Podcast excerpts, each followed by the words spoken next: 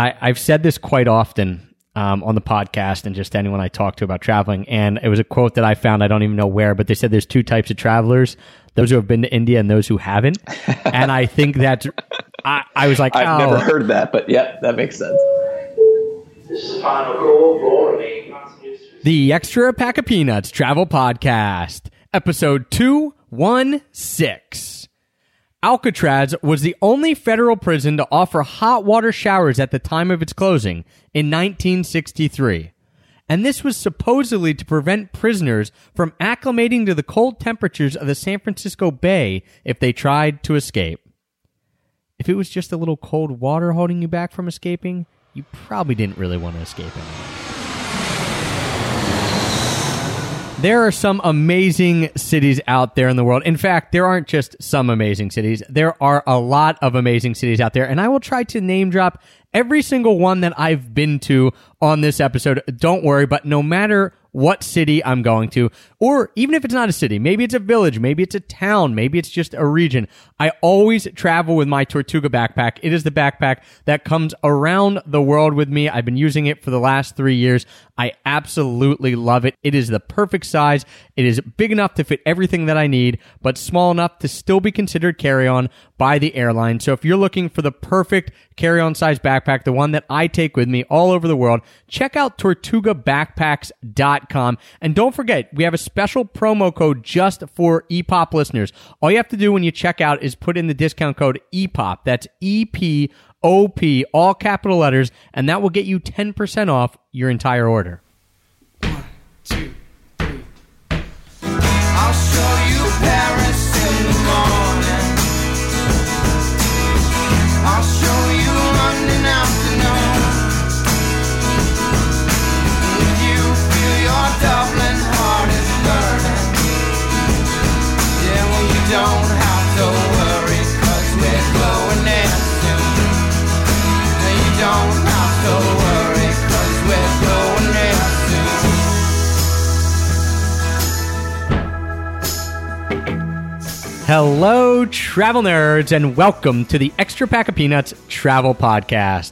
the show that teaches you how to travel more while spending less. I'm your host, Travis Sherry, and joining me today is someone who, no matter how much I travel, I can never seem to catch up to, and who, I hate to admit this, Nick, will most likely always be better traveled than me. My great friend, my fellow travel lover, Nick Hirsch.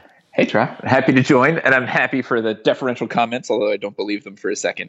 I, you know, I think you just had too much of a head start. Um, That's true. That's very true. You were going everywhere as like not not just as a kid. Your parents did take you a, a decent amount of places when you were young, right? yeah, no, we went to Europe a lot when I was a kid. We managed to have a lot of friends there, so that that really helped. But then you really, it was funny because I remember when you said that you were going to Vancouver because we went to high school together. And when you said you were going to University of British Columbia for university, I, this is so funny for me to think now, but I literally thought that you were going to the other side of the world. Like, Yeah, it kind of felt like it too. Like I, I'd never even been to Vancouver before, um, so it totally felt like it at the time. yeah, at that point in my like 17, 18 year old mind, I just thought, what does he mean? Like he's going to Vancouver. Like I didn't even, I mean, I knew it was in Canada, but it, it seemed so foreign to me, which is funny for us to say now because obviously Canada is very much like America. We've been a lot of other places, but did that really kind of kickstart your travel? Like when did your travel kickstart into high gear? Because every time I talk to you, even though we stay in touch a decent amount, I just feel like any country I mention, like, oh yeah, I was there in early 2000s or late 90s or whatever. You're always, you've always been somewhere. And I think, well, I think uh, going to Vancouver changed my perspective because you know we're from the same like suburbs of Philadelphia, and everyone's very similar there to a large extent.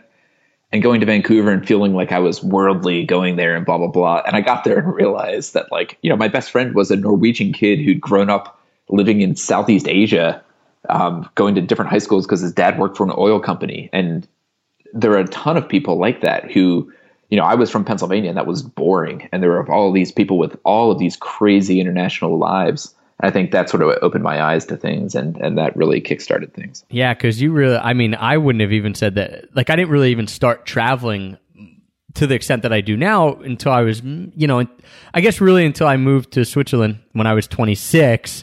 And, you know, we're talking that's been seven years now. So I have a lot of catching up to do because, um, I mean, not that we're country counting because I don't even know what the number is, but I, you just have such a wealth of travel experience. Well, and I think the foreign service is awesome for that too, obviously, because you're living overseas and you're traveling places. But it's one of those things where you come in and all of a sudden, like you know people who've lived everywhere and are like very happy to go and live in like the Central African Republic for two years, and it really sort of skews your mind internationally. I think. Yeah, and I think no matter how much we travel, it's never going like it can never be enough. You know, there's always going to be people uh, like you said, oh, they're living in Central Africa Republic for two years. I will probably never do that, so I'll never even be able to. even if I travel there, Yeah. I won't ever have the same experience. Like to me, it's like how can I fit all these experiences in? Yeah. And Because it's really hard. you just get addicted. Yeah, Yeah. And you just want to do more and more. And, you know, I think once it's bitten you, it, it, it stays for life. Yeah, I don't think you can ever fill it up. Like I get the question all the time, like when are you going to be done traveling? It's like, um, I don't even, I can't answer that. There is no answer for me. I'll, I'll be done traveling when I catch you. That's when I'll be done Yeah. traveling. So Well, if you keep traveling, I got to keep traveling. How about we hold each other accountable? I, like don't think the, the hard. competitiveness will keep us going. So we actually just got done recording an episode on European countries ranked by their food just a few moments ago, um, which has come out um, previous to this one. So if you haven't listened to that, go check that out. That was a really fun episode to record. Kind of the shame or the irony of it all, though, we just got done talking about all these awesome countries and their food, and then we both we hopped off Skype so we could go get something to eat because we were hungry. and I went down and I ate a cold piece of chicken.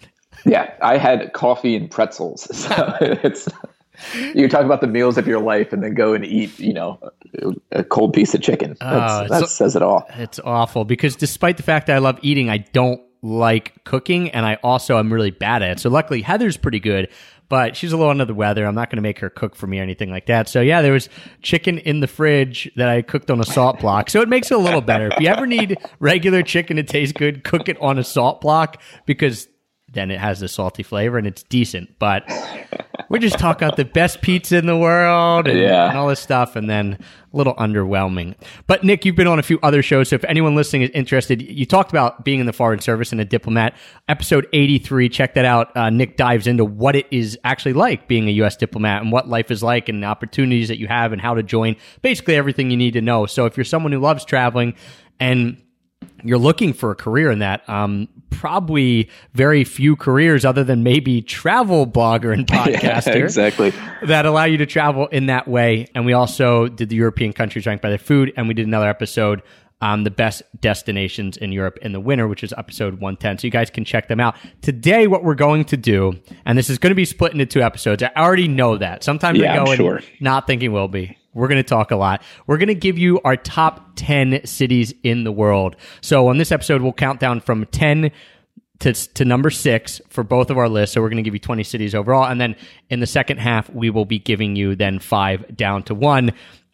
And this was excruciating for me, Nick. Yeah. I, I believe that. I, you know, the the European cities or the European countries ranked by food wasn't that hard. I, I would guess that I probably spent over an hour looking at these cities, re-ranking them, and actually saying to Heather, like, I just, I know no one else cares, but I can't decide what's number five. And uh, it was pretty brutal. Did you have a difficult time ranking your cities? I I did, but I think I I did for other reasons. Like I, it was hard for me to come up with ten actually. Um, Interesting. I, I think I, I set the bar too high. okay. Um, so, and I, I wanted, you know, I, for me, so much of travel is more than just like a fun place to be with good food and blah blah blah. Even though that's that's obviously a big part of it. I, I a lot. There's a number of places on here that I might not have enjoyed at the time, but in retrospect, I'm very happy I was there. Um, and it was hard to sort of wrap my head around that. I think. Okay, so you took a yeah, that's a very different viewpoint than normal, and that's why I really like these lists because there is no right or wrong answer, right? Um, Right. As much as we like to say, like, no, this city's number one. You know, this is just our answers, and we it is open to debate. It's certainly it's supposed to be controversial. So let us know. You can tweet us at Pack of Peanuts. What are your favorite cities in the world? You can leave comments on the show notes, which you can find at extrapackofpeanuts.com slash pods. So my mindset was different in that what I did is I just started listing And this is funny. What I always have to do is I have to like look at a map or else I forget like large chunks of places that I've been, which is, I guess, is a very good problem to have. Like, boo hoo, right? Like, problems. yeah, and um, and I just started listing all the the cities that I had been to, and then kind of fleshing it, it it out that way. So I have a list of like thirty cities that that came to mind that I'm like, okay, you know, I, I liked these, um, and then I started ranking them out that way. Before we get into the ones that we that that are top 10 are there any on here and we talked about this in the food episode like venice is a great example where we were totally underwhelmed and our expectations were definitely not met. Are there any cities that you had been to that would definitely not be anywhere close to your top 10 list because they for whatever reason either you came in with high expectations it didn't meet it or you just you just didn't enjoy the city I'm fairly optimistic about places, especially in memory. So there's a lot of places that I might not have, you know, really enjoyed at the time, or like kind of enjoyed, but they didn't really live up to what I'd hoped. Um, so, like for instance, I love Singapore, and I think it's awesome. It's got everything going for it. The food's great. The people are great. There's a lot of interesting things to see, but there's just no edge to it. there's, so there's no, no, way. culture like Yeah, so there's not no culture no edge you're right yeah there's just nothing that would i mean i especially you know like living in a, in like india i was very happy to go to singapore but there was Right. nothing that would ever really draw me back there unless it you know sort of necessity and being nearby kind of thing Right. Okay. So Singapore for you, yeah, and and that is what kind of what I'm getting at because I I like you. There's even if I'm underwhelmed by a place, I usually come back. I'm like, you know, I'm glad I went. But there are some cities that I just. Yeah, I'll give them to you and I'll kind of explain them and, and then you can talk about some of yours. I mean, the one place I was most over underwhelmed with in my life that I've ever been is Penang, Malaysia. Th- This is kind of an area, but um, I just, you know, it was the end of a backpacking trip, uh, our first backpacking trip. It rained all the time. It wasn't a quaint town like I thought it was going to be. It was more like a falling down town, um, as opposed like people like, oh, it's like a quaint colonial town. I'm like, yeah, the one building that's restored is nice. The other ones are like, you know, flop houses. So didn't love Penang. Shanghai and Beijing, again, glad I went. I feel maybe the same way you do about Singapore as with Shanghai and Beijing. I'm glad I went and saw it, but I, and there's cool stuff. And I guess I am optimistic. Like if you put me down there, I'd be happy to like explore more, but I wouldn't, that would not be anywhere close to the top of my list. Like the smog and pollution were really tough to deal with. And I just didn't love it. It was too, they were too big. yeah and I, I think for me too there's a lot of places where i really liked the country and i liked the experience there but like the city you know it's sort of like what you're saying with with penang like it's there's there's just there's an area that you like but it's not you know it's it's a hard thing to wrap your head around what it was you actually liked i guess if that makes sense like i love jordan and i would go back to jordan in a heartbeat but Amman meant nothing to me you Right. know so it's hard Yeah, it's all ex- experience based, and that's why it's fun to make these lists and hear what the other people's answers are because I have no idea what your answers are going to be. I would also throw on my on that like underwhelmed or or I don't know, definitely not on my top ten list. Is the only way I could say it, would be Milan. I oh I I just there's so many awesome places in Italy uh, that are actually on my list that Milan holds nothing for me. I just find it to be I mean it's not like southern Italy and I just don't really enjoy it. Um Yeah. and Paris, which Huh. I love and hate Paris, and I couldn't put on my top 10 because I've had really good experiences and really bad experiences. And I think for me, one of the reasons it's not on my top 10 is it's just so expensive that it's hard for me to have a good time. You know how cheap I am, Nick, and so does No. everyone else. So, It's yeah, no, Paris especially. Like I, I had been to France a lot as a kid, but I'd never been to Paris until I was probably in college. And I remember hearing it from everybody I went to college with, like, "Oh, Paris is lovely." And I specifically remember this girl I went to college with describing Paris as like musical, and just like the sort of facetious crap you hear about Paris was enough to make me never want to go there. And then as soon as I went there, I was like, "Oh my god, this is the greatest city on earth." I mean, it's not on my list, but there's there is something magical about that city that I absolutely love. Um, but at the same time, like I'm in the foreign service, Paris will be an option at certain points in my career, I think. And I don't think we'd ever go there. I think it's it's there's something about it that I totally love, but there's something you're right that Yeah. just, yeah Paris for me is the outlier on on this little mini list because it is somewhere I'd go back. Like it's different than those other four that I mentioned.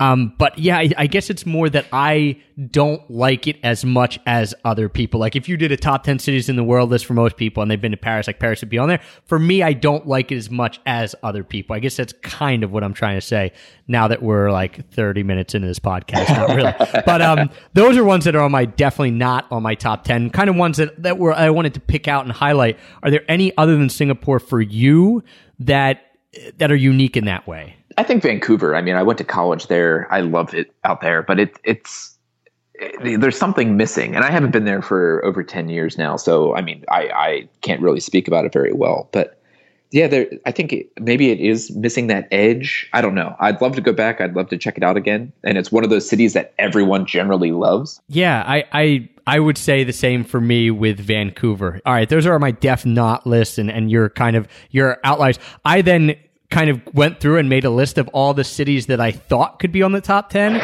So so so we'll call these like the honorable honorable mentions. So these are ones that didn't even make honorable mentions and everyone knows I love just like basically name dropping anywhere I've been and talking about it. Um, but the ones that didn't even make the honorable mention, Vancouver's on there. Like again, liked it, uh, didn't love it as much as other people. Um, Kobe in Japan is on there. Uh, Ubud in um, Indonesia and Bali is on there. Uh, it's a great place. Didn't make my top 10. Sarajevo's on there. Munich is on there, which I just think I haven't spent enough time there. It was, it was fun when I was there for a couple days.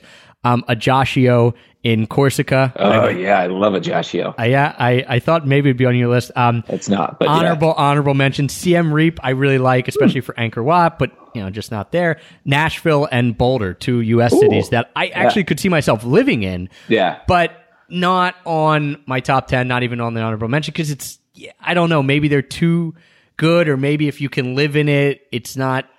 I I, don't I actually I struggle with that with Phoenix. So you know, Marissa's from Arizona. Her her mom lives there. We go out there a lot, and I love it. Like, there's awesome food. There's fantastic outdoor stuff in the middle of the city where you can just walk out the front door and walk up a mountain. You know, um, and I could totally see myself living there or in Tucson, which is also awesome. But it's it's it's hard to think of that as like a top ten international city that you need to go to. You know, Right. Like it does everything well, but it's not like nothing is sticking out that you're like, this is, yeah, it's not mind blowing in any way. It's just good, not great. Yeah.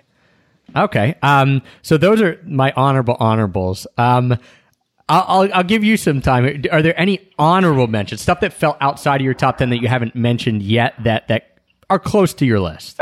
Well, it, it's just things that are like sort of hard to quantify in my mind. Like I loved Australia and I loved New Zealand, but there wasn't a city that really like jumped out at me as like, oh man, this is fantastic. You know, like I liked Sydney, I liked the whole coast, and I loved Auckland, but there was nothing that was just, you know, like man, this this is you know a world city that everyone needs to go to. I've heard that about Melbourne. I haven't been there, but you know, like things like that. I think for me, and there's a number of those places. Interesting because I totally forgot about Australia. Yeah. So when I was writing exists. this list- it exists. Again, a good problem to have that you can't remember where you've been, but Sydney would have been an honorable, honorable mention for me. Like it's, it's like Van. I loved it, but yeah, I don't know. For some, like it was cool. I did go back, but that's on there. Okay, my honorable mentions, and then and then throw in any that you want to list that didn't make your top ten. Just throw in anything that you're not going to touch on on your top Get the junk out of the way. Yeah, um, uh, a few of mine. Uh, Hiroshima in Japan. I only went Oh, yeah. once. Uh, the vibe there was really cool. You've been to Hiroshima, right? Yeah, and it, I think Japan. It's it's, and I have a Japanese city on my list. It's not Hiroshima, but I I think it's hard to find a city with with a lot of soul in Japan. You know, that has like a bit of uniqueness you can bite into, and I definitely think Hiroshima does. Um, I think Sapporo does too. Like these these sort of small, more smaller, more provincial cities that just have like a really unique culture to themselves. Yeah, I had a hard time. It was weird because I've lived in Japan longer than anywhere else other than the state, And yet, I, a Japanese city, like you said, did not make my top 10 Yeah, because I don't love Tokyo. I definitely don't love Osaka. I, Sapporo was cool. I was there for like three days. It seemed neat. Um, but yeah, there was nothing. I, I couldn't put it on my list. So Hiroshima was my highest one there. Um, Lijiang in China. I really, really enjoyed that's, you know, you're getting out all the way out in the Yunnan province. It was really cool. but but China's a little difficult. Like I Yeah. would not go back there before I went to some of these other places, even though I really really enjoyed it. One that I really wanted to get on my list, but it just couldn't squeeze in was Savannah, Georgia. Huh. Um, I've heard of nice things. I haven't been there since I was a kid. Yeah, I've been through like three or four times. I always love it when I go there. It's really fun. I- I- But again, yeah, I guess it's just missing something, or it's not big enough, or maybe I feel like I'd get bored if I live there. I don't know. Um, I really like it though. Uh, Yeah. Highly recommend. Lisbon feels the same way. I think if I spent more time there, that would move up. And then here's one. This is my last honorable mention. So this would be like number eleven. This was the hardest one to leave off. This is Berlin.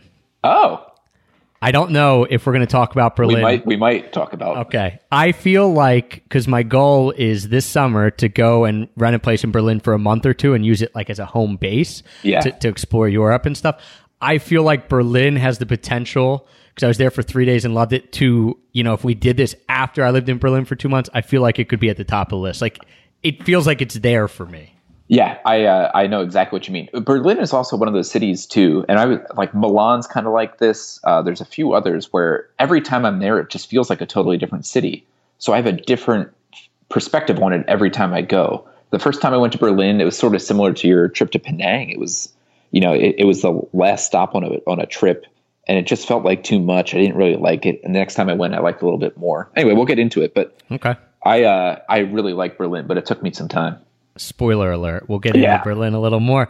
Um, is there any others? That's an interesting point that the city seems to change, and, and I've I've seen that in a few cities as well. Are there other ones? So you said Milan, you said Berlin, because it is. It's it's funny if you how cities change if you're going there for three days Yeah. or if you're going if you're living there for like a couple weeks or depending on how you're traveling through. They really there's cities with a lot of different sides to them. So you mentioned Yeah. Milan and Berlin. Other ones that come to Well, mind? I think what what really skewed me for a couple years was living in India. So when I travel to places, places that if I'd been living in the states and went there, I would have thought totally different things about. So like Dubai, for instance, it's not on my list. I I did really like it because I was going from India, so it was like the closest place with order and clean streets. um, and it I, I really liked it. And then the more I went, the more you saw sort of like the seamy underbelly and like the weird kind of like slave labor with the South Asian uh, folks working there and the weird class system. So that kind of got old for me, and I think I would have noticed that more if I'd gone directly from the states. Um, I also loved Addis Ababa in Ethiopia, um, and we had friends living there, so that that made it easier. And it was gorgeous. There's so many cool things to see in Ethiopia. But again, I was going from India, so it's it's hard to really like know how much that skewed my view. Yeah, for sure. And there are I another part of the world that I forgot we were in, India. Uh, Mumbai, probably my least favorite city I've ever been to in the world. And I mean, you lived there for. I'm aware. I'm aware. I, I mean, that might be on your list. I don't want to spoil it if it is, but I hated that city. Yeah, and you, I mean, you were there in monsoon, which is the worst time of year to be there. But it's it's a hard city to like, and there are people who definitely love it, and Americans who definitely love it. Um, but I think in that case, you're usually focusing on a few aspects, um, and you're really really diving into it because in general, it's a hard place to live. Yeah, I want to throw one more city in there. Go ahead. before we even get to the list, Jaisalmer was my favorite uh, city in India. Now, you know, we only did Rajasthan area in the northwest, but Jaisalmer, not, not really a city, more of a town. But I, that was a cool vibe out there. Now, would I want to live there? No, you're living in the middle of a desert. Um, but that was a really unique, really fun couple of days, and definitely the best few days that I had when I was in India. So. Um, So, I mean, on that, I can actually just jump straight into my top 10, which is Delhi. Um, I don't recommend India as a vacation destination. Um, it's a very hard place to live, but I think it's so important for people to see India and understand what's going on there. Um, it, you know, a, a sixth of the world lives in India. It's the world's largest democracy. Um, so many Americans have family in India or originally from India. And it's just coming from the US, it's such a totally 180 degree view of the world, you know? Well, that is for sure. It is And I think- 180 degrees different. Yeah. And I did not like living in Mumbai too much. I did not generally like living in India too much. Um, and I think Mumbai, there's a lot to recommend it for India. It's by far the most cosmopolitan. There's a lot of good restaurants. It's very progressive compared to the rest of the country. But Delhi, I think, you know, it's the seat of power. Um, there's enough of sort of like the rough and tumble India in old Delhi that you can see like the packed streets and like see the sights and sounds, which is a big reason to go there. But then also you have like Agra is very close. You can do a day trip to the Taj Mahal.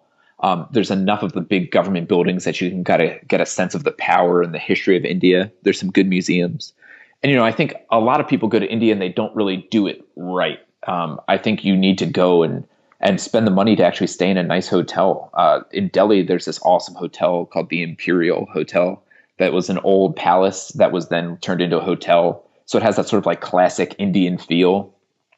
And uh, you're very close to Rajasthan, so there's stuff to see there. And it's not in any way relaxing, um, but it's just such an interesting and important place to see. I think. I, you know, I think in terms of like what's going on there environmentally, like the state of a lot of people in India, it's it's just something that you know you need to see and understand. Yeah, this is shocking to me. Like literally, because we, you know, for as much as we chat, I don't think we've ever talked after you were finished your two years in Mumbai. Because when I visited you, you had literally just moved Yeah, in just three days. there. So then you had two years worth of experience in India. I don't think we've ever sat down and just said like, yeah, what was your feelings of India going forward? Um, and I, I agree with all your assessments. I mean, you know it way better than me of India in that it, yeah, it's certainly not relaxing. I especially agree that if you are going to go, I mean, this coming from a frugal backpacking type like myself, um, Nick has a little nicer taste. Uh, Heather enjoys traveling with Nick more than she enjoys traveling with me. Let's put it that way.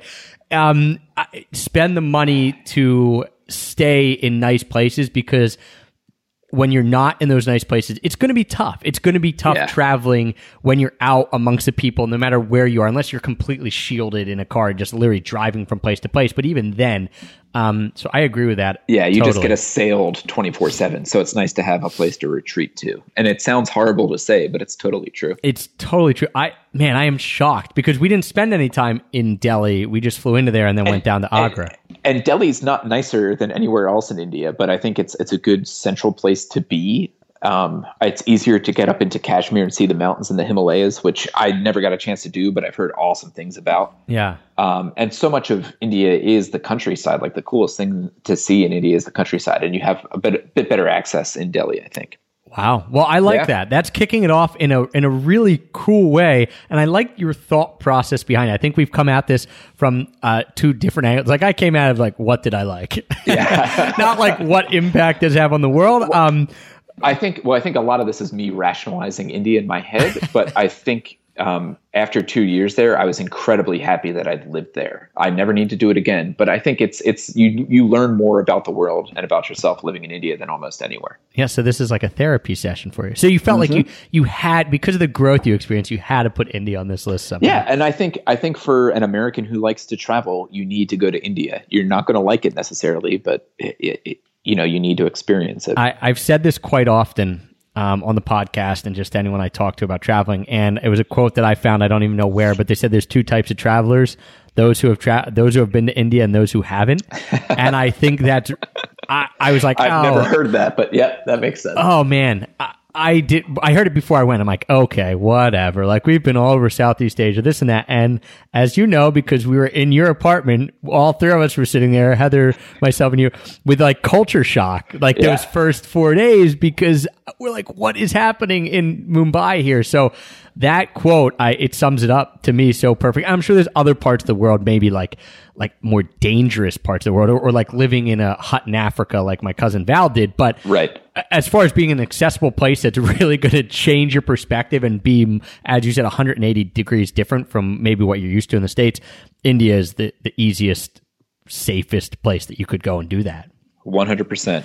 Man, Delhi. Okay, well, my number 10 um, is Bratislava. Oh, awesome. and we talked about this on the food episode, but I loved Bratislava again. To me, it's everything I want out of Eastern Europe. So, you know, it is an hour from Vienna by train, you know, the two closest, two of the closest capitals in the world, but it's completely stark different. Vienna's, you know, super Western European.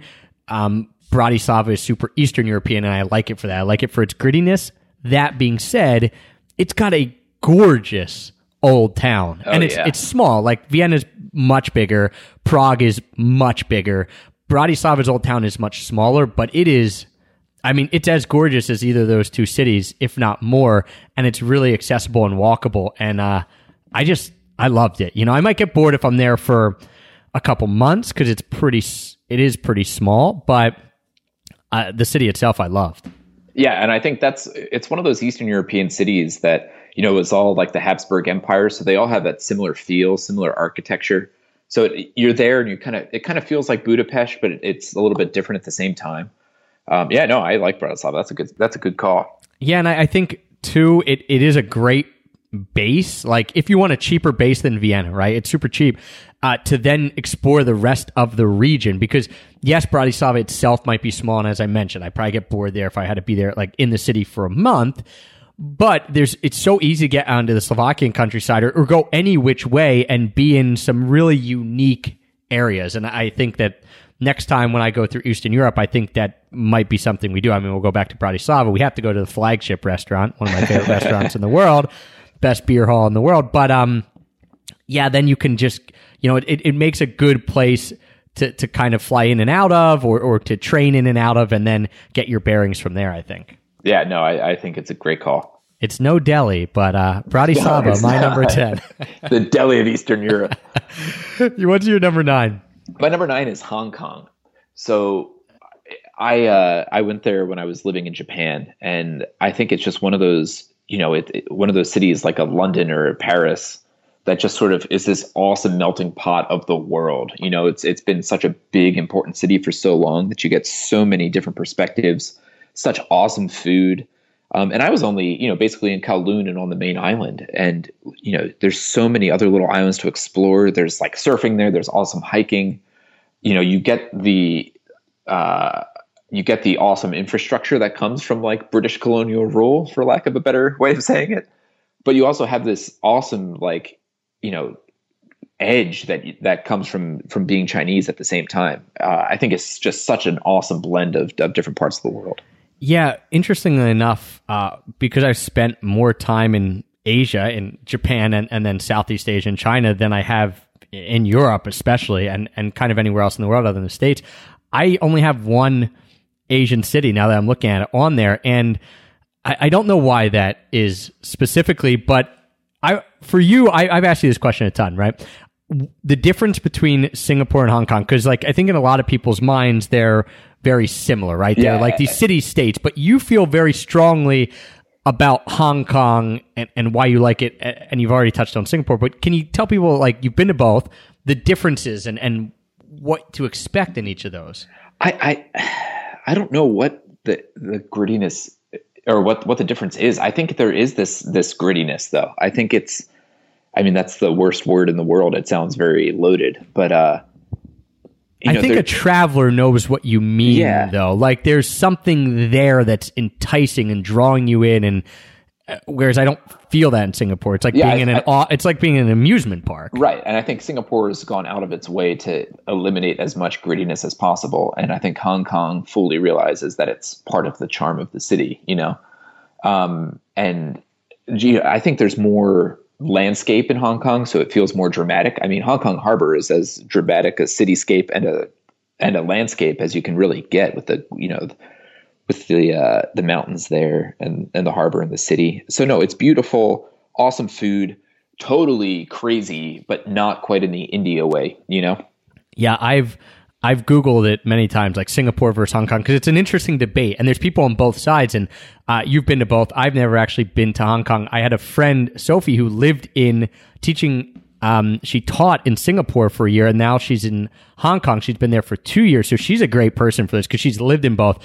And she says, hands down, like I, I would live in Hong Kong for the rest of my life, possibly, and I would never say that about Singapore. So um, I think she kind of says what you've been saying, where there's just more of an underbelly. Not that it's like seedy, like or dangerous, really, but that there's just more going on below the surface than there is in Singapore. Yeah, exactly. I think that's a really good way of putting it. You know, Singapore is a little bit sanitized or or heavily sanitized, And Hong Kong, there's there's nothing to to sanitize it at all. It just is what it is. Yeah, and I love that about Bangkok, which isn't on my list. And I haven't even mentioned. I mentioned like 40 cities. We didn't even get to Bangkok, but I, I like Bangkok for that reason too. It's it's it's easy to get around. It's it's safe, all that kind of stuff. But there is definitely an edge and a grittiness to that. Um, and I think that's uh, with a number of the cities I have on my list. There, there is that juxtaposition, you know, and I think there isn't that in Singapore. It's all just like nice, like first world orderly, and Hong Kong definitely has that. But then it also is totally like these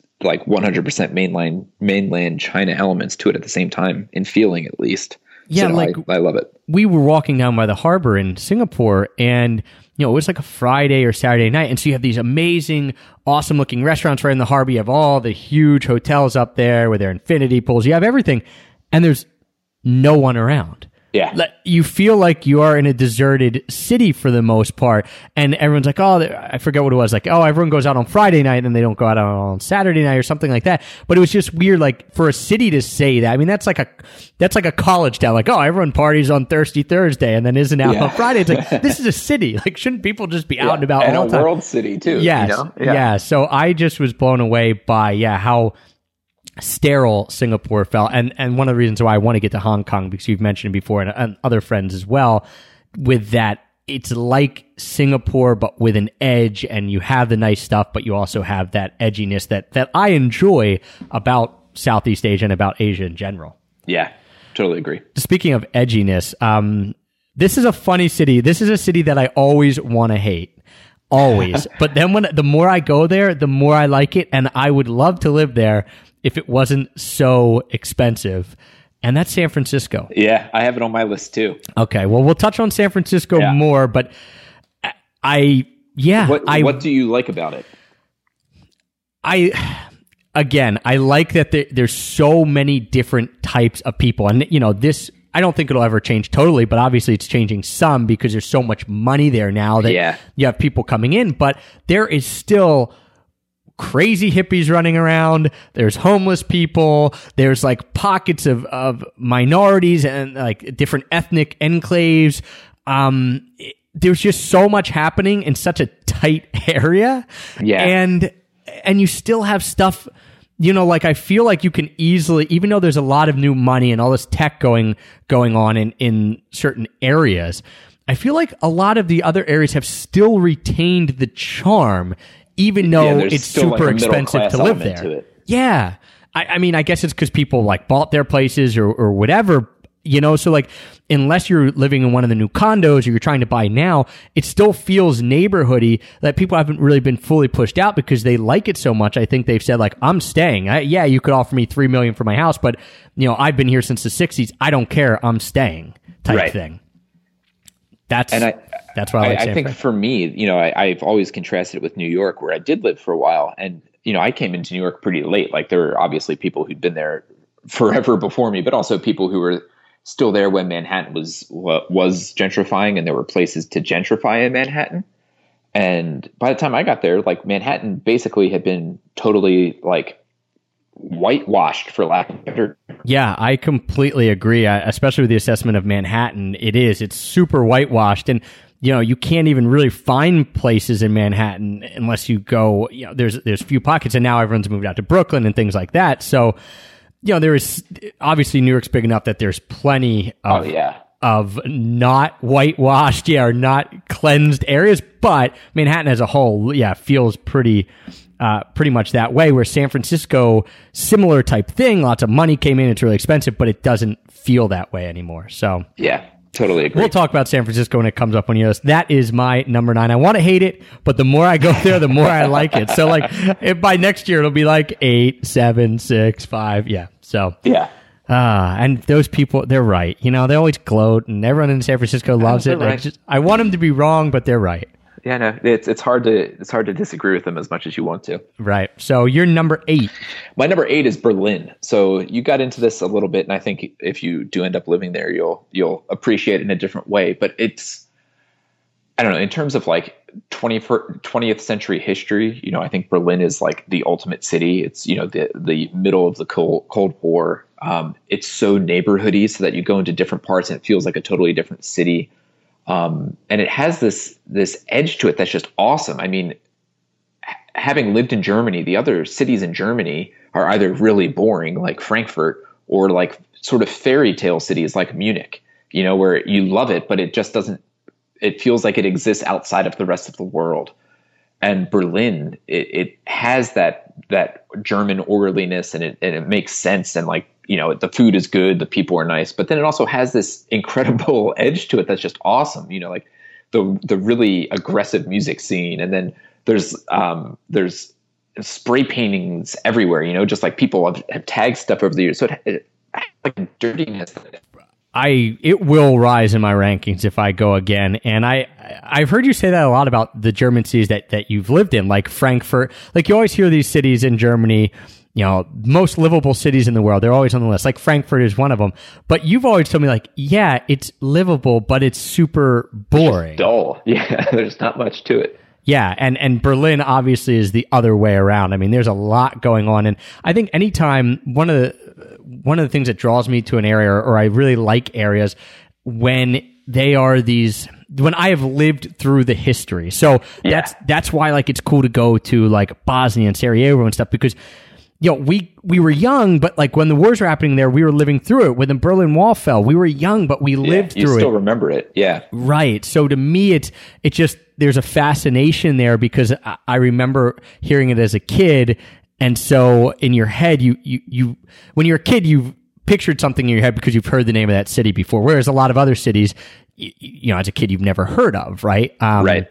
So I think that that's that's pretty cool. Um, Yeah, and I think Berlin has this charm too, where you know so much of Europe was divided, and you you now see how it's trying to come together and sort of patch up what the Cold War did by dividing this country that had been very interlinked previously, and then was like basically two separate places. And Berlin is is that experiment in microcosm now, you know, where you're you have Eastern Europe and Western Europe, and they're a block apart, and you still notice it now. I mean it's just kind of incredible just to see the juxtaposition of, of West Berlin and East Berlin, even even today. I mean, obviously, it's twenty or twenty five years have really changed things, but you still feel it. Yeah, and I like being there thinking like this city isn't what it's going to be. Like you said, it's Yes. going to change. It's constantly changing, and that's a cool feeling to have when you are somewhere. And I got that after being there. Like I've literally spent three days there, and I felt all that. So, um, yeah, it's pretty in your face, and I, and I like that. Um, Agreed. my number eight is a is another European city that starts with a B, but it's basically the opposite of gritty, which is the word we keep using, edgy Berlin, and that is the quaint city of Bern uh, Oh. in Switzerland. And this, to me, uh, you know, we've been talking about all these cities and why we like them, and there is this underbelly. I mean, Bern is like a postcard, uh, like a picture postcard. You know, it's hundred thousand people, but it's the seat of. Uh, you know, it's the capital of Switzerland, so it's not its biggest city, but it's you know, it's where the government is, and typically where the government is, that makes like kind of boring cities. At least sometimes, you know, if Yeah. it, if if that's the reason the city exists and the only reason. Um, but Bern, I just, you know, for for me, it would be an awesome place to live because it is so perfect. I mean, now it's it's pretty expensive. That's the one downside. But when we traveled there, when we were doing our show, um, when we were filming the Swiss TV show, we were only in Bern for a day, and it's funny because Bern is kind of looked down upon. What what they told me about the people who are living there, kind of looked down upon by the rest of Switzerland. Like Geneva's got all the money, and and or, or and Zurich or Geneva and Zurich have all the money. You know, then you have like the really cute mountain towns, and then there's like Bern and they're like they say like everyone in Bern is slower is what they they call it the word that they were using they're like the pace of life is slow and they they call us slow because they think we're stupid and this and that but really we just love this city Yeah. and we why would we want to leave and I mean it was just it's small really compact, really easy to get around. But what I loved about it, so they have the Aare River, which runs literally right up to their government building. Like, imagine you could float in a river right up to basically the front of the White House, and that's Yeah. what it is.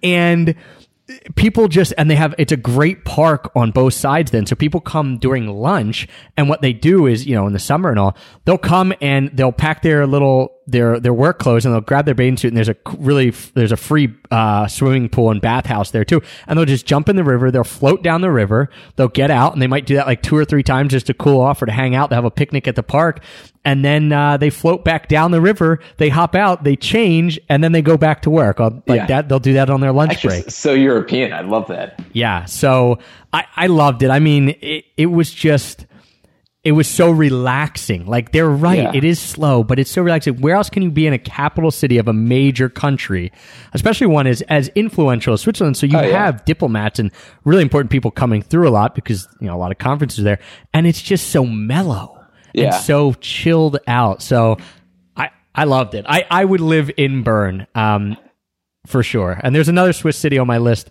Wow. Um, I know, surprising, but Bern, yeah, I, I liked it. Have you ever been? Yeah, I, I just for like a day. Uh, I have I sort of have the same relationship with Switzerland that you do with San Francisco, where it's I just want to hate it. Um, I think initially I wanted to love it, and then I, I I love it. I think it's a gorgeous country. There's so many interesting things going on. Um, but then just like the Swiss themselves have gradually pushed me away. I think. Um, but I this I there are parts of Switzerland I love. Like I do like Zurich a lot, and I love Basel. So I lived in Germany, really close to Basel, and went there pretty frequently. And it's it's a more it's a grittier Switzerland. I know that sounds stupid, but like you know there is an edge there. It feels like it's lived in, and so much of Switzerland just feels postcard perfect to me. Um, and I really like the Italian part of Switzerland too, but that's Yeah, see, a I separate didn't- conversation. I, I didn't love Zurich and I've never been to Basel, but yeah, for whatever reason, Bern, like, I don't typically go for those types of places that are perfect. Like we're talking Unless like they Vancouver. actually are perfect. Yeah, except case. for that Yeah. case, I'm like, I'm. This is how I know it must be awesome because I'm willing to throw like that out the window and be like, all right, if it really is perfect, sure, why not? Yeah, exactly. Cool. All right, what is your number seven then? So number seven for me is Muscat in Oman. Um, which- Okay, yeah, very which- interesting. so I, again, along with with sort of what I was saying about India, I I, I think the Middle East is a is a I mean, sort of rightly so, but I think it's a very underestimated travel destination, especially for Americans. I think Europeans have a slightly better idea of, of what there is to see and do there. But it's such an awesome place, and the people are the most hospitable, nicest people on the face of the earth. The food is fantastic, and Oman, I think, is is like the best destination that sort of marries like the traditions and the um, the awesomeness of the Middle East in general with the accessibility and, and frankly the safety that you know an American traveler would look for. Um, so the city itself is is gorgeous. You know, it's right on the ocean, so uh, there's awesome beaches there. Um, but then right behind it, there are mountains and wadis and the open desert. So you can easily drive out into the mountains and like see these awesome old traditional Arabian forts. Um, it's a very orderly city. It's a very clean city, Muscat. I don't know how living would, would be there. It might get a little dull in time. Um, but no, it, it is a place to visit for a week. It, it was really fantastic. And, sorry. This is exactly why I call you my best traveled friend and why I don't think I'll ever catch up because I uh, have not been to the Middle East at all. And I think you're right. Like it is to anyone I talk to who has been and traveled around or even just to one area. It's always like, man, it's so underrated. Like it, it's such a great place to travel to. I hear amazing things um, about Iran and uh, basically anyone I've talked to who's traveled quite a bit says Iran is one of the friendliest, nicest places Yeah. in the world. Not that I've been there, but yeah, it sounds awesome. Right, and so it seems similar to what you're saying then, and obviously they're they're right next to each other for the most part, um, Oman and Iran. So yeah, I never would have imagined Muscat. Like I wouldn't have even been able probably to tell you the main city in Oman. Um, so I just think you have me beat, man. I just have to admit defeat here. That's all I wanted. That Um, it sounds awesome, and looking at it, like even just on a map with with the Gulf there and the Arabian Sea, like just a fascinating part of the just world. Do like Google images of Oman, and it's just striking. I mean, you like you have palm trees and these like totally barren mountain ranges that are right next to each other, and then the mountains go right into the ocean. Um, and then on top of that, too, I think there is a lot of like European and other Middle Eastern money that is trickled in there for the tourism industry. Um, and it, you know, I don't. Oman doesn't necessarily have a lot of its own oil money, but you know, the oil money from Saudi Arabia and the Gulf has come in as these people have come there on their own vacations. So they have these just like five. I mean, it sounds stupid, but even like the six star hotels, like the uber classy hotels, um, that have their own private beaches and like six or seven restaurants and um, you know, you could never afford it unless you used points to stay there or something like that. But we did, and it was awesome. Um, There you go. Yeah. So no, it's it's it was an incredible place. I was really happy we got to go there. So I'm wondering, what are your thoughts? Because I- mean, looking at the region, right? And I always have to do this because I I couldn't even tell you what is exactly next to each other in the Middle East. So I pull up a Google map, right? And we're talking about. That's why I can sound smart right now because I have a computer in front of me. But um, you know, I think it's kind of cool that it's shielded. Like that part of the world is shielded at least from American tourists in a way, because you know you have Afghanistan, Pakistan, Iran, Iraq, you know all that in the region. Um, and I think that's cool because it's going to take a, a while for that to become.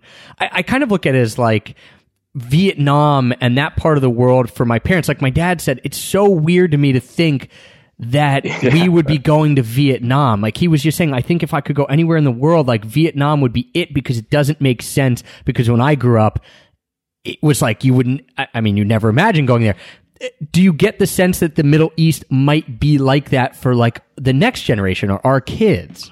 I, I could totally see that, and I think you know the problem is that so much of, or actually all of, we hear of the Middle East are the problems. So you hear about like Libya, and you hear about Iraq, and you hear about Iran, um, or like Yemen now, which has really gone to hell too. But then like a country like Jordan, which is in the middle of all of this craziness, is still like totally peaceful and gorgeous. And you know, you can go to Petra, which is one of the most beautiful places on the place of the earth, on the face of the earth, or like go to Wadi Rum and go out into the middle of the desert. I mean, you can do that in Oman too. There's just such you know, it, it's it's a place unlike anywhere else on earth, and I think it's it's really worth going to. Yeah, I man, I'm now. It's like I'm not going to be sitting in this house in Phoenixville with snow around me for very long. Um, I got to go to Georgia to eat. Now I got to head down to Oman. I yeah, I think it is. I see. I mean, it's not going to happen overnight. That's for sure. Luck, hopefully, Yeah. and, and luckily it won't. But I I could see in 20, 25, 30 years where it's like, oh yeah, there's a great backpacker trail through like the Middle East and the Gulf, and you're like. As us who grew up during a time where we were at war, they would think like, "What are you talking about?" Or, Yeah. "Oh, Pakistan's this crazy tourist destination because it has stuff that's unlike anywhere else in the world." And I, I guess for us, it'll probably be that.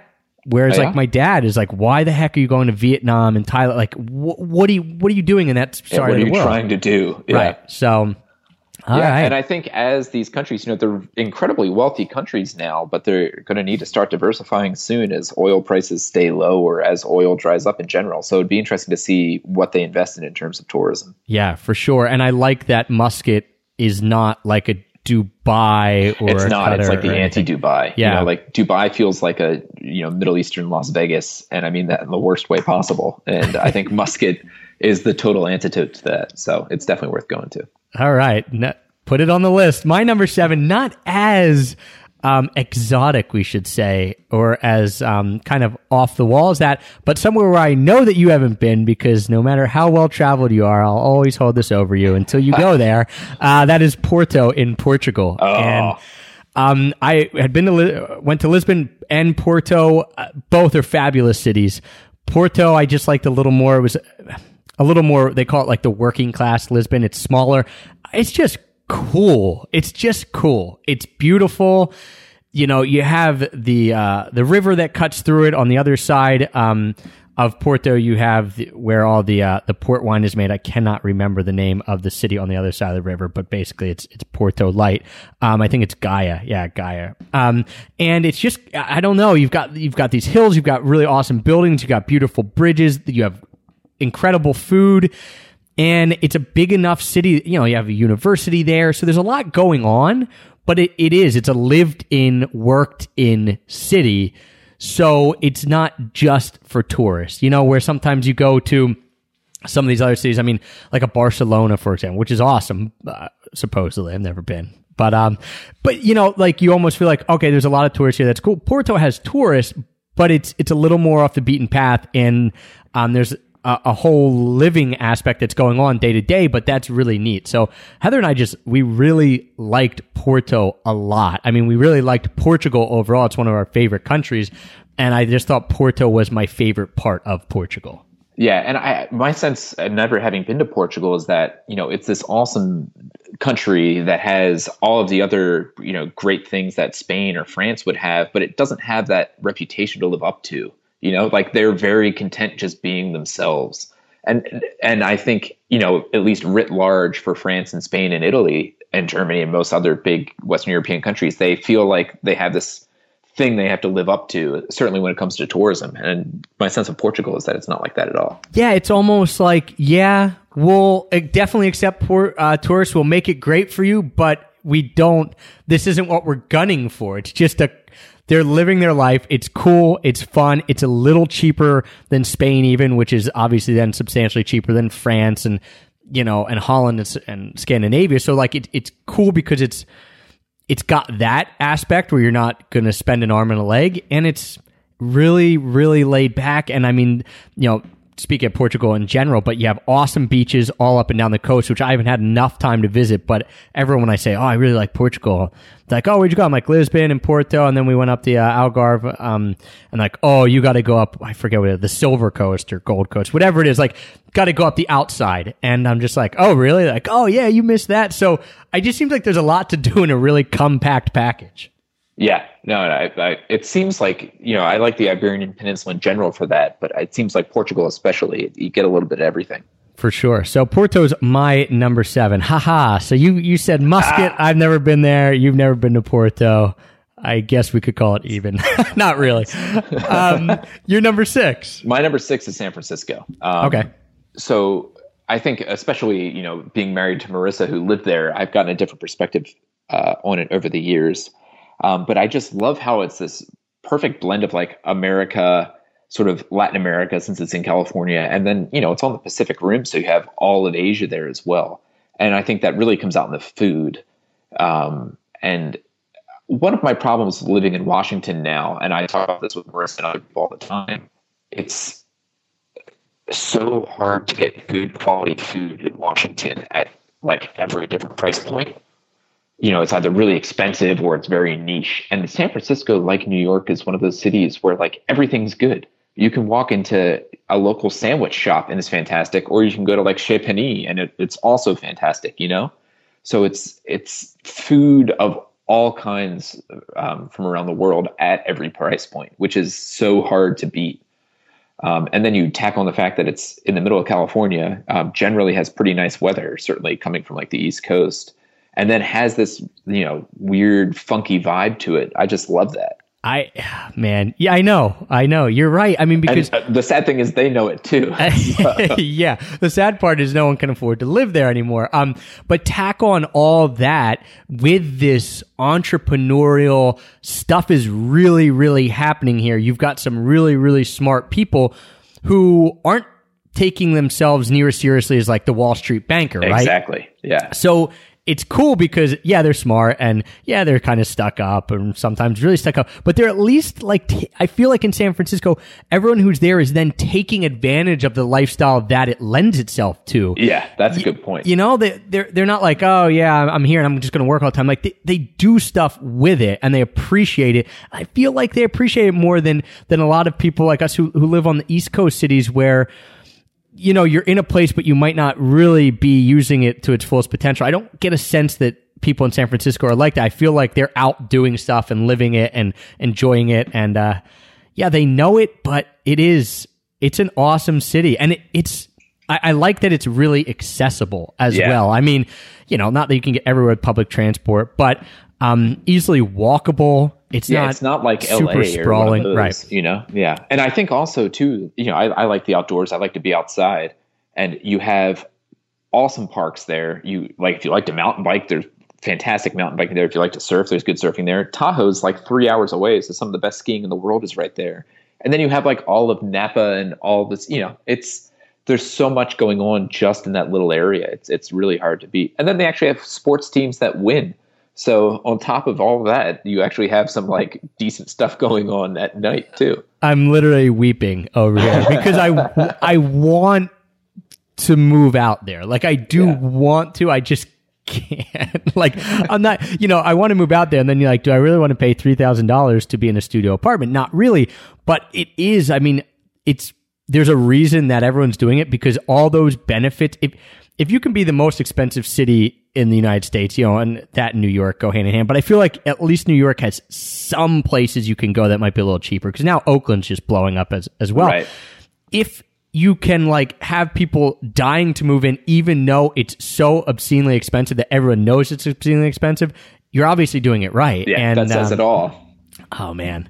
Oh, San Francisco. Yeah. All right. Well, I don't know. Maybe we'll just. Why don't you just get a posting there somehow, man? and then they'll pay I for think your a passport agency there. Yeah. Um, I'm going to stay with my number six on the west coast of the United States, but we're going to go north a little bit, and we're going to head to Portland, Oregon. oh man. Um, I that is a town or that is a city. Um, I think if I had to pick where I wanted to live in the U.S., um, San Francisco would be one of them if I could afford it. Um, Portland is another place that I've spent a decent amount of time now in. Up, you know, at least probably all total like a month and a half. That's a lot. Yeah, a lot for just kind of going through, right? And um, I just love it. It's it's zany, it's wacky, it's everything that Portlandia shows it is. um, but the people are really nice. It's you know, again, one of those things like you always want to hate hipsters and hate on it, but then you're like, no, they do cool stuff. There's great coffee, there's great They have a beer. Yeah. yeah. I mean, so I just I like it a lot. I find it really fun. The food is great. The food truck scene is cool. Um, like San Francisco, there's a decent amount of nature around it. So like you can go out to Multnomah Falls. You know, you can you can head inland. You can go up to you know Seattle and then and then you know Vancouver and that area with with all the nature up there. I- it's just a good mix. The the two downsides, I guess, the only reasons I wouldn't really love it are, are the weather, which coming from Philadelphia, I mean, people are like, have you can't ever spent too much. Yeah, they're like, have you ever spent winter in Portland? I'm like, no, but I've spent it in Philadelphia. It's not as bad as that. So, you know, and I plan to be on Thailand in in the winter anyway. So, I I just like it. Um, I guess the other downside is the fact that you're that close to beaches, but you can't really swim like that. I hate on the Pacific coast, uh, on the West Coast, that the Pacific is so cold. Just how cold That's- it is. Yeah, Yeah. because I love fair. I love being around water. I love being at beaches, but like if you can't swim or if you need a wetsuit, that kind, that really takes a lot of the luster off it for me. So that's the one kind of big drawback for me. Yeah, I could see that. And I've, I've actually never been to Oregon, despite having Ah, look at this. lived in Vancouver and lived in Seattle a bit too. Um, but I, I, I, uh, I think if there's a place in America that fits my like mentality, it's the Pacific Northwest. At least the coastal Pacific Northwest. Maybe not so, too far inland, but you know, it's it's a it's sort of what you were saying about San Francisco, just that like laid back vibe. I mean, certainly work culture out there. You notice the difference. You know, it's it feels like it's, it's definitely still American, obviously, but it just has a very very different sort of feel to it. And and that's one reason I, I really also love Boulder, and I we kind of mentioned at the top of the show, but Boulder is just I, I don't like as much as Portland because Portland's uh, like bigger and there's a little more going on, but Boulder too. It's it's it's that people are appreciating what they have. Like you have this beauty on your doorstep, and everyone's out and about and doing it, and you know they're hiking and they're biking and they're taking advantage of it. And I really like that because coming from the East Coast, you know, I think we can make this statement. We we're from here, right? You don't see people really taking advantage of it because to be fair the the nature's there but it's not so in your face i mean how can you it's not. compete with like the rocky mountains right so um, it, it's just i don't know it's more of a slog i think to to kind of get out and have that active lifestyle where you're the exception if you don't have it in some of these areas that we're talking Yeah. about which i like Yeah, no, and I think I not to de- defend the East Coast too much because I do I think like the West Coast generally more, but I think growing up certainly in a place like Philadelphia where you can ski within 2 hours and you can go to the beach within 2 hours and basically none of it's great, but every kind of outdoor activity is open to you, you know? well especially if you're growing up as a kid whose parents have a beach house and a mountain house like you i mean hey That's the, the life of a Pennsylvania teacher.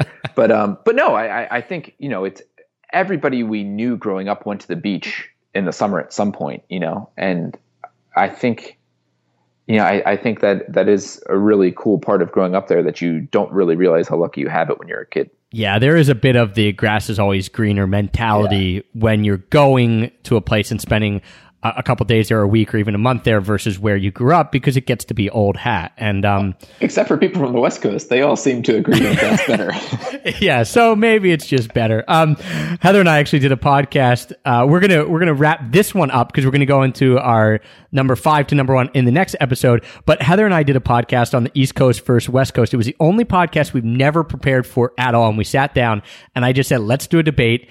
Which do you want to like?" Argue for, right? And um, she, I believe, argued for the East Coast. I argued for the West Coast, and it was fun because we didn't do any planning. We didn't think of it. We're like, just like let's give our gut reactions. Obviously, we spend a lot of more time on the East Coast than the West Coast, but we've both been to the West Coast fair a fair amount, and um, it was fun. It was like there are two sides to it. I I tend to still believe that like the West Coast is better, but um, yeah, it was it was a fun and interesting debate because it is so different. That's what's Yeah, it really fascinating is. And that's and then you have a whole part of the country that we haven't even touched on you know like basically what part is that? the rest of it right? Yeah, like um so thank you guys uh for listening to this. Again we're gonna roll right into um, our top now we're each of us going to our top five. So lots of cool cities still left. If you're listening to this live when it comes out um, you'll be able to get it later on itunes on stitcher on jabbercast or if you're listening to this a little later then you can roll right into it with us um, you can always get all the show notes that we mentioned at extrapackofpeanuts.com slash pods. And if you want some more podcasts, if you like this one, um, again, Nick and I did one European countries ranked by food. So that was not that long ago. We debated um, which ones were the best, and we took a Thrillist article and they ranked all 48 European countries. We kind of picked holes in that. Um, and agreed that we were smarter than them, uh, or Except where they were right. except when they were right. Uh, we also did best winter destinations in Europe. That was episode 110. And we talked about our favorite travel books in episode 97 and 98. So if you're binge listening to this podcast, as I know a lot of you do, and as I usually do with podcasts, those are some other ones of our favorites that Nick was on as well. Quick shout out to our sponsor, Tortuga. Head to tortugabackpacks.com. Use the promo code EPOP, E-P-O-P, all capitals. That will get you 10% off your order there. That's the backpack that I always use, as you guys know. And last but not least, if you want to hop on our email newsletter, and this is really important because we're going to be starting a new podcast where I answer your specific travel questions. So maybe you didn't really want to know the top 10 cities in the world, but you listened anyway you can give me your travel questions, tips and tricks. It's going to be a short version of a podcast, under 10 minutes every episode. Really quick snippets on travel hacking and packing and things like that. Um, so hop on our email newsletter list so you know when that goes live. You can text peanuts to 33444. So just text peanuts to 33444. That will get you on the email newsletter list. Quick and easy, cool piece of technology there. I don't know how they do it, but it works. Um, thanks, Nick, for coming on, and uh, we're going to keep recording here. Sounds good. All right, guys, thank you for the continued support. As always, thanks for tuning in today. And until next time, happy free travels. I'll show you Paris.